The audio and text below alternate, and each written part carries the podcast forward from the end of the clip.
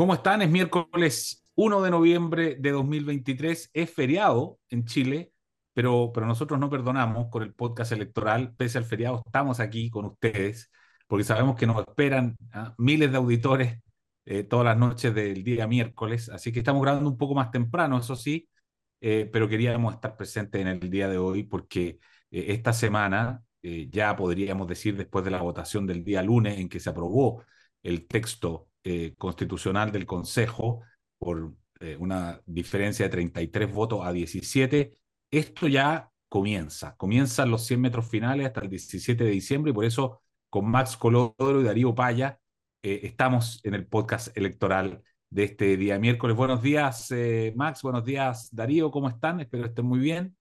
Buenos días, Eduardo. Muy bien, ¿cómo están? Muy bien, pues. Y disculpen por eh, hacerlos trabajar en día feriado, pero así es la cosa, así es el periodismo, ¿no? Siempre dispuesto. Así es la comunicación.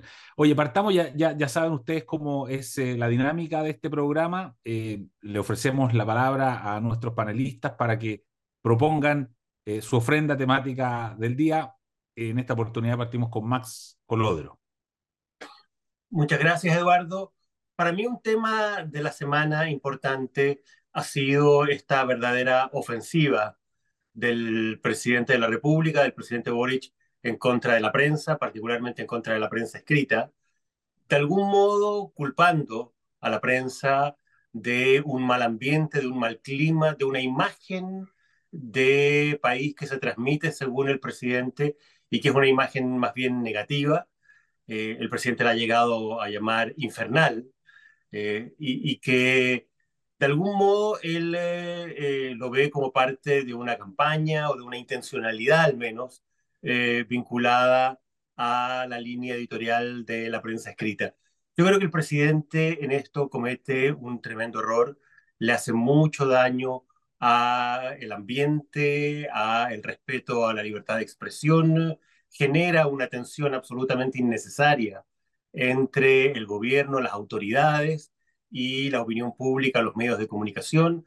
Y lo que, lo que sorprende más, a mi juicio, es que el presidente siempre fue, mientras estuvo en la oposición, sobre todo mientras fue diputado de la República, una persona que abogó y que defendió el rol de la prensa y que defendió la necesidad de que los medios de comunicación y la prensa en general fueran eh, contradictores, fueran eh, desafiantes, fueran impugnadores de los poderes públicos y del, del gobierno en particular, y ahora él tiene una actitud que es exactamente lo contrario. Yo sinceramente creo que aquí detrás de esta ofensiva lo que hay es un gobierno y un presidente en particular que simplemente le intenta adosar a la prensa y a los medios de comunicación su responsabilidad, su responsabilidad propia por el deterioro político que ellos han vivido en el gobierno, por los fracasos electorales estruendosos, por la derrota política, por la derrota moral y cultural que la izquierda ha vivido, sobre todo a partir del 4 de septiembre. Yo creo que ese es el tema de fondo. El presidente ahora, él le achaca a los medios esta visión negativa de Chile cuando su generación se instala en política haciendo un juicio demoledor de lo que fue el Chile de la transición, eh, haciendo un juicio demoledor de lo que fueron las generaciones anteriores de centro izquierda que dieron posible a ese Chile de la transición. Entonces, parece una ironía, parece una paradoja, pero yo creo que en el fondo aquí lo que hay es una gran, gran dificultad para aceptar que aquí esta generación terminó enfrentada, chocando con la realidad y enfrentada finalmente a una derrota política estruendosa de la que no ha salido y que va a ser muy difícil que salga. Entonces, yo creo que lamentablemente el presidente está eh, haciéndole mucho daño, como decía finalmente eh, al comenzar esta, eh, esta conversación, a, a, la libertad de expresión, a la manera como los medios y el periodismo debe relacionarse con los actores públicos, pero creo que por sobre todo el presidente se hace un daño a sí mismo y le hace un daño a la coalición y al proyecto político que alguna vez representó, precisamente porque no es capaz de asumir ninguna autocrítica, ninguna responsabilidad propia y, en definitiva, termina achacándole esa responsabilidad a los medios de comunicación y al rol profesional de los periodistas. Bien, Max Colodoro, muchas gracias por esa primera intervención. Eh, Darío Paya, tu comentario sobre la Sí. intervención de Max y, y si quieres eh, encadenarlo con, con tu propia ofrenda, adelante. Ok. No, mira, yo lo único que agregaría a todo lo que dice Max, que no se puede decir mejor y más claro de lo que lo dijo Max, así que eh, es que la gente se puede preguntar, bueno, pero estas son salidas de libreto, esto responde a la personalidad del presidente, estos son exabruptos. Yo como un elemento de juicio para evaluar si estos son parte de un diseño, bueno, malo o peor, pero de un diseño y no accidentes en el camino, todos recordamos exactamente cómo Correa, protagonista de, de esa alianza hiper de izquierda que dio Latinoamérica, el ALBA, ¿ah? presidente de Ecuador, Correa, de su empeño contra la prensa, de los Kirchner contra la prensa, de Evo Morales contra la prensa. No sé si aquí hay un manual o es el lado para el que arrancan los malos gobiernos, porque es más fácil echarle la culpa a, a una versión eh, periodística del sofá de Onoto. ¿ah? A, los, a los que reportan la realidad y los problemas que tiene la realidad, los culpan de, de la realidad. Eh, de manera que yo, yo no sé si, si es lo uno o lo otro, pero accidente no es. La coincidencia es, es demasiada. Pero mira, si, si, si declara- de declaraciones del presidente se llama, yo creo que su intervención de ayer marca un punto de inflexión en la campaña por el plebiscito y en este debate que recién comienza en realidad para, para la mayoría de los electores que importan, ¿no es cierto? Que son aquellos que no están siempre enganchados en la política, entre el apruebo y el rechazo para el 17 de diciembre. Yo creo que cuando el presidente Boric ayer dice que no le gusta este texto por, porque no es de consenso, yo creo que él, que Boric dejó al desnudo la debilidad del rechazo. Porque cuando alguien que apoyó un proyecto que dividía en todo, como el del año pasado, imposible menos consensuado.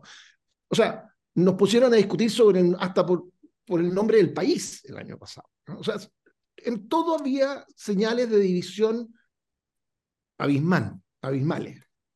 Eh, y él la apoyó sin ningún problema. Entonces que ahora él nos diga que lo único que se le ocurra para decir por qué no le gusta es que no es de consenso, a mi juicio deja al desnudo la debilidad electoral que tiene en este minuto la postura del rechazo. Eh, fíjate que el año pasado em- emergían, pero por, por ciento, espontáneamente, de mil voces distintas en redes, de gente a la que nunca le habíamos visto la cara, ni, ni le sabíamos el nombre. Un argumento, dos argumentos, diez argumentos, cien argumentos, denunciando cuestiones abismales, abismantes que estaban en el proyecto constitucional del año pasado. Ahora se tienen que juntar en la moneda y ponerse de acuerdo, oye, ¿qué decimos para estar en contra? ¿Mm? ¿Cómo, ¿Qué argumentos damos? Votamos, yo me imagino, señor, o sea, incluso votamos en contra de cosas que pedimos, para tratar de tener algún argumento en contra. ¿ah? No, no, no basta. Supongo que eso obedece lo, lo, lo, del senador Quintana el otro día. Eh, que es de las cosas más burdas que, yo he visto. Es como una versión desesperada de lo mismo. Salir a amenazar con que si se aprueba va a haber otro estallido. O sea, yo creo que por todos lados están quedando en evidencia la, debilidad que tiene, la falta de argumentos que tiene, que tiene el, rechazo. La verdadera razón por la que no les gusta es porque esta constitución hace lo que tiene que hacer, que es garantizar o sea, distribuir el poder entre los poderes del Estado, etcétera, etcétera, garantizar los derechos de las personas. Y, no obstante que es, y yo me atrevería a decir esto, me encantaría eh, chequearlo con, con, con expertos constitucionalistas. Yo creo que este es el texto constitucional más consensuado de la historia de Chile, por masacre. Piensa tú que partió en una cancha dibujada por consenso que llegaba hasta el Partido Comunista, respecto de los ejes, bordes, ¿cómo se llama? Los 12 bordes. Los, 12 bordes. ¿eh? Después, el, el, chasis de discusión de esto fue un texto redactado de nuevo, aprobado con votos de republicanos hasta el Partido Comunista, de los expertos. Un texto que subsiste en 85% tal cual. ¿En qué efectivamente no hubo acuerdo? Bueno, en que la gente pedía ciertas cosas, garantía de su fondo de pensiones, una obligación marcada para que los políticos se preocupen de la delincuencia, de sus fronteras, libertad, elecciones, salud, educación, en fin, el Estado lo conocemos todos. Esas son las cosas que realmente no le gustan al gobierno, porque su programa es hacer todo lo contrario. Ahora, que, que, que y esto es, una, es un punto que quiero hacer, porque muchos te dicen, no, es que hay cosas que son propias del debate político y, y, y esas no debieran estar en la Constitución. Perdón, cuando, cuando un gobierno, cuando un sector político, mejor dicho, se, se propone en su programa pasar por encima de derechos de las personas, a mí me parece completamente razonable que eso esté resuelto a nivel constitucional. ¿eh?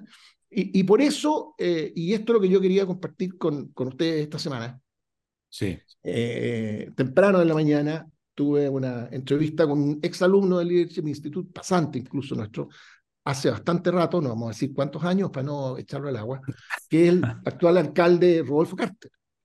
Eh, y él apuntó una cuestión clave, clave, clave, me juicio, una novedad que tiene la Constitución. Eh, escuchémoslo, porque además ayer puso un tuit muy interesante en este punto y tiene que ver con lo que está pasando en Atacama. En fin, veamos. En este punto tú ayer apuntabas una gran novedad que tiene para los ciudadanos la Constitución que vamos a votar en diciembre. Los chilenos están cansados de los compromisos que no se cumplen, declaraciones de principio, programas garantizados, explícitos, que al final siempre vienen con letra chica y que lo obligan a morirse esperando en la puerta de un hospital o directamente no tener clases como en Atacama. Esta constitución, en el artículo 112 siguiente, por primera vez le exige al Estado hacer efectivos esos derechos, incluso derivando a la persona del sector privado si el Estado no lo pudiera cumplir, y le da un derecho a las familias, a las personas víctimas de este abandono del Estado para demandar civilmente al Estado. Esto es algo totalmente inédito porque por primera vez al ciudadano lo equilibra frente al Estado, lo defiende frente al Estado. Vivas en Vitacura o vivas en Atacama, tú estás en un plano de mucho mayor igualdad en esta constitución frente al Estado. Perfecto, ahí está, ahí estaba el alcalde, efectivamente, Rodolfo Carter. ¿Cuál es, cuál es el, el comentario que quiere hacer sobre eso, Darío? O sea, primero que es una novedad, darle a la gente porque fíjate, las constituciones siempre han sido para, de nuevo, distribuir poder, garantizar derechos, pero especialmente en este punto de la historia de Chile, después de todo lo que nos ha pasado en los últimos años, es clave no hacer promesas que no se pueden cumplir. Y lo que hace esta constitución es ponerle, por así decirlo, un, sello de garantía, que las cosas que le están prometiendo en un artículo de la constitución se van a tener que cumplir porque le da por primera vez a la gente en la Constitución el derecho a demandar del Estado el cumplimiento de, de esos derechos. ¿eh? Eh, tal cual lo explica él. En materia de educación, bueno, si no me cumplen acá, me tienen que solucionar el problema acá. En materia de salud, déjense de hacer promesas que no cumplen. No solo la obligación de darle continuidad a los servicios, que es la expresión que usa la Constitución nueva, el proyecto, sino que incluso la posibilidad de demandar al Estado por no cumplir. Eso se llama rayarle la cancha a los políticos para que no nos sigan prometiendo cosas que no pueden cumplir. A mi juicio es una novedad y de esas que hacen toda la diferencia para que la gente que se vaya informando las próximas semanas, incluso aquellos que de la derecha dicen que sigamos como estamos, en fin, eh, va a empezar a producir una valoración creciente del texto que va a significar, como he repetido un par de semanas acá ya, que yo creo que va a ganar el apruebo y, y, y no, no apretado, no, no por poco. Está buena. Max, eh, comentarios sobre eso y, yo después tengo un tema para ponerles también en la mesa. Tengo dos comentarios que hacer a lo, a lo planteado por eh, Darío, con lo que en, en, general estoy muy de acuerdo. Primero, yo tengo la convicción de que la decisión política de la, derecha, de la izquierda perdón, y de la centroizquierda chilena de votar en contra y de rechazar este segundo proceso constituyente fue tomada el día 7 de mayo.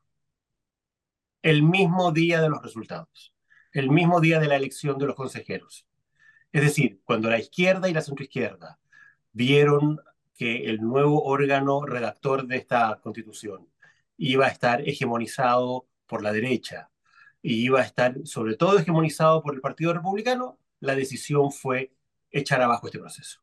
Y todo lo que ha habido después, toda la discusión posterior, toda la discusión que todavía estamos teniendo respecto de en qué contenidos están de acuerdo, cuáles no, cuáles sí, no ha tenido ninguna relación con una decisión política ya tomada desde el primer minuto. La izquierda y la centroizquierda chilena no podían y no iban a avalar, a validar un proceso constituyente hegemonizado por la derecha. punto, sea cual fuera el contenido y el resultado de ese proceso. Entonces creo que eso es muy importante tenerlo claro para entender lo que está pasando hoy día. La izquierda hoy día ha llegado al, punto insólito, a la paradoja histórica de que prefiere validar, refrendar en las urnas la constitución que ellos llamaban la constitución de Pinochet, el presidente la llamó la constitución de los cuatro generales, eh, que la consideraba que era la peor constitución a cualquiera que se pudiera eh, redactar en democracia. Bueno, pues bien ahora la izquierda, el Partido Comunista inclusive, están intentando encontrar argumentos injustificables para poder validar una posición que lo único que busca es una derrota política electoral de la derecha el día 17 de diciembre. Ese para mí es el fondo de este asunto y eso para mí no ha cambiado nada desde el día 7 de mayo. Y en segundo lugar, lo otro que quiero decir es que el senador Quintana y otros personeros de la izquierda eh, amenazan de alguna manera con que si el resultado no es el que ellos quieren, si la constitución no es la que ellos quieren eh, y la que les gustaría, eh, entonces hay riesgo de estallido social. Yo sinceramente creo que no hay riesgo de estallido social si sale una constitución que no les gusta. El verdadero riesgo de estallido social en, Chile, que es más que un riesgo a mi juicio, tiene que ver con la posibilidad de que la izquierda vuelva a perder el poder. El día que la izquierda vuelva a perder, a perder el poder y los privilegios y los cargos de gobierno, ese día va a haber de nuevo claramente un riesgo de estallido social, porque la izquierda se va a demorar muy poco en volver a instalar un clima, un ambiente y un estado de ánimo para poder intentar de nuevo generar las condiciones para un estallido social. Bien, eh, muy interesante eh, esta conversación. Yo, yo quiero ponerle eh, el siguiente elemento, como efectivamente ya tenemos un texto y como de manera explícita o implícita ya ha comenzado la campaña, se están organizando los comandos, los precomandos, por decirlo de alguna manera. ya sabemos que hay una, cierta organización todavía muy, muy, muy preliminar eh, para armar franja, en fin, y todo lo que, lo que toca. Se ha dicho, lo, lo dijimos en el, en el podcast del lunes con, con Pepe Out y Jaime Belolio, que la franja podía ser uno de los eh, elementos eh, fundamentales y claves de, de, esta campaña. Y para eso es fácil imaginar la campaña o, o, la franja de la favor, ¿no? del apruebo, eh, donde uno ve que claramente van a estar, hoy día ya se sabe desde amarillo a republicano, eh, y, uno imagina perfectamente cómo ellos se van a organizar, pero cuando uno mira la franja del en contra o, el rechazo, eh, uno supone que va a estar liderada por el Partido Comunista, por el Frente Amplio, que son hoy día el núcleo de poder del oficialismo, pero hay un sector, hoy día vimos también en el, en el diario como eh, eh, senadores como Rojo Edwards, Cusano y Chicastro han anunciado, que son senadores de derecha, han anunciado que están por el, em, por el en contra. Eh, tenemos a, a, personas también del mundo de la derecha como Tere Marinovich, en fin, que también están en el contra. Entonces, ¿se imaginan ustedes que pueda convivir dentro de una franja, por así decirlo, Daniel Jadwe y Tere Marinovich en una franja en el contra? A mí, a mí, a mí me parece noticioso, para decirlo en términos periodísticos. No sé cómo se lo imaginan eso, Darío. Mira, no hay nada más eh, peligroso y al mismo tiempo patético eh, que los falsos consensos. Yo hace muchos años a un gran amigo, entonces senador, que fue asesinado el año 91, eh, Jaime Guzmán, le escuchaba hablar de, de esos falsos consensos que él lo graficaba así, dos personas que están en la Plaza Italia, y dice, nos carga la Plaza Italia y nos queremos ir de acá. Y alguien dice, se produjo el consenso. En circunstancias, pongamos que son cuatro, pero que uno, quiere ir al norte, otro quiere ir al sur, otro quiere ir a la playa, otro quiere ir a esquiar a la cordillera. No hay ni un consenso. Es un consenso hueco, por eso un poquitito patético. Lo peligroso es que creyendo que hay consenso se tomen eh, decisiones a partir de una, de una falacia. ¿Por qué lo digo? Porque la razón por la que el PC desde el día uno, como aquí lo hemos dicho varias veces, estaba en contra de esto, es porque para ellos la captura del poder desde el escenario constitucional es el mejor plan, no van a tener otro mejor que, que, armar la guerra de guerrilla y por tanto van a tratar de mantener abierta esta discusión todo lo que puedan.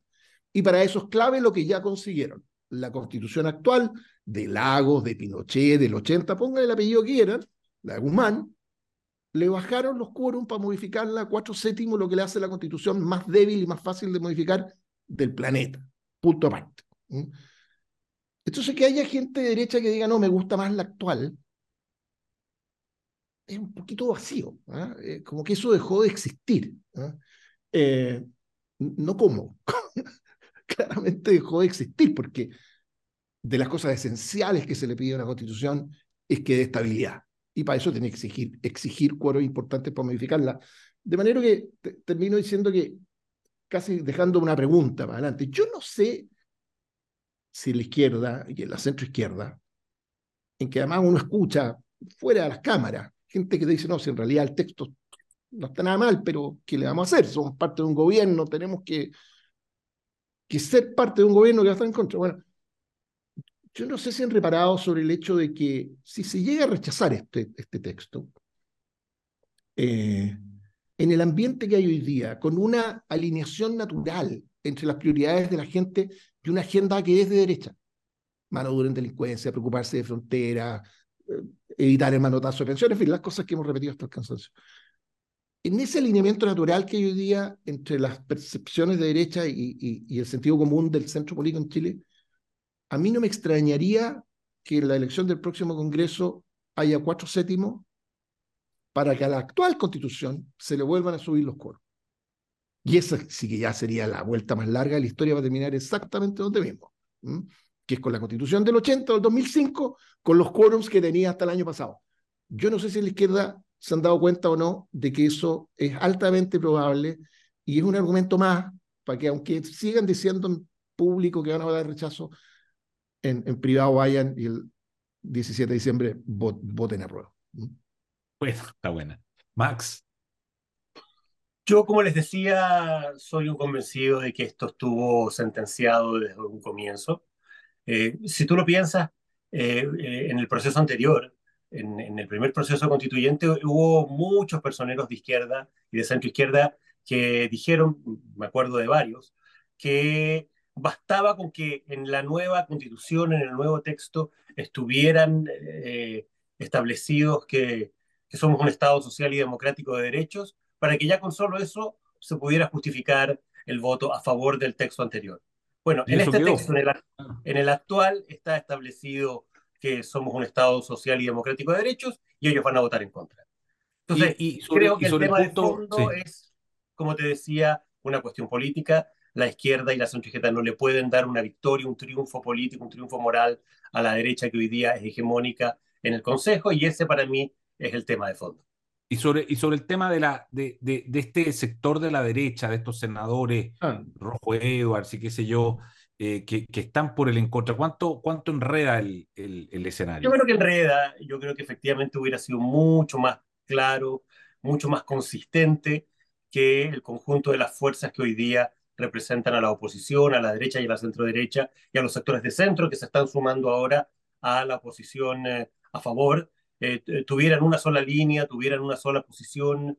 Eh, yo creo que efectivamente escuchar voces disonantes que están eh, llamando a votar rechazo eh, genera un problema, pero creo, hasta ahora al menos por lo que he visto, que son voces más bien anecdóticas, marginales, son algunas personas que representan una cierta sensibilidad, legítima por cierto, pero no veo una fuerza y una corriente de opinión todavía al menos que pueda instalarse con relativa fuerza. Yo creo que aquí la inmensa mayoría de los chilenos y sobre todo los chilenos que han entendido qué es lo que está en juego en este proceso constituyente, eh, han mostrado una posición que al final se va a ir haciendo a medida que nos vayamos acercando al día de la elección cada vez más fuerte, más sólida y más consistente. Sí, ahí, ahí Eduardo, sí. sorry, porque tienes la verdad, no, no te contesté la pregunta que hiciste. Eh, yo simplemente agrego que dos, dos cosas, que efectivamente van a producir confusión y con, una, un, un, con un marcado interés periodístico, por así decirlo, porque son puntos de, de conflicto, de polémica, son la excepción a la regla. Eh, pero por otro lado, y en esto, y, y, y, como son voces en general que están bien a la derecha, ¿no? Y su electorado es también a la derecha. Eh, si tú miras el comportamiento de esos electorados, eh, de esos electores 10 años para atrás, 20, los que quieras para atrás. Es un electorado al final del día súper disciplinado. Siempre vota por, por, por, lo que el sector considera que, que es el, el, el, sentido común y el camino a seguir. Eh, creo que hay demasiados ejemplos de eso, de, de, de candidatos que individualmente eran valiosos o atractivos, eh, bien valorados, pero no eran el candidato del sector, por así decirlo, y terminaron con votaciones bastante irrelevantes. Eh, yo creo que eso se va a ordenar naturalmente en las próximas semanas. Excelente. Oigan, eh, muchas gracias. Realmente lo hicimos trabajar en día feriado, pero, pero creo que valió mucho la pena. Muy entretenido el programa. Así es que, nada, porque tengan un buen festivo y un buen resto de semana. Y muchas gracias a ustedes que nos acompañan todos los miércoles eh, siguiendo estas conversaciones en el podcast electoral eh, del Libero. Muchas gracias. Un abrazo, Eduardo, Darío y a los amigos del Libero. Chao, Max. El Libero, la realidad como no la habías visto. Haz que estos contenidos lleguen más lejos haciéndote miembro de la red Libero.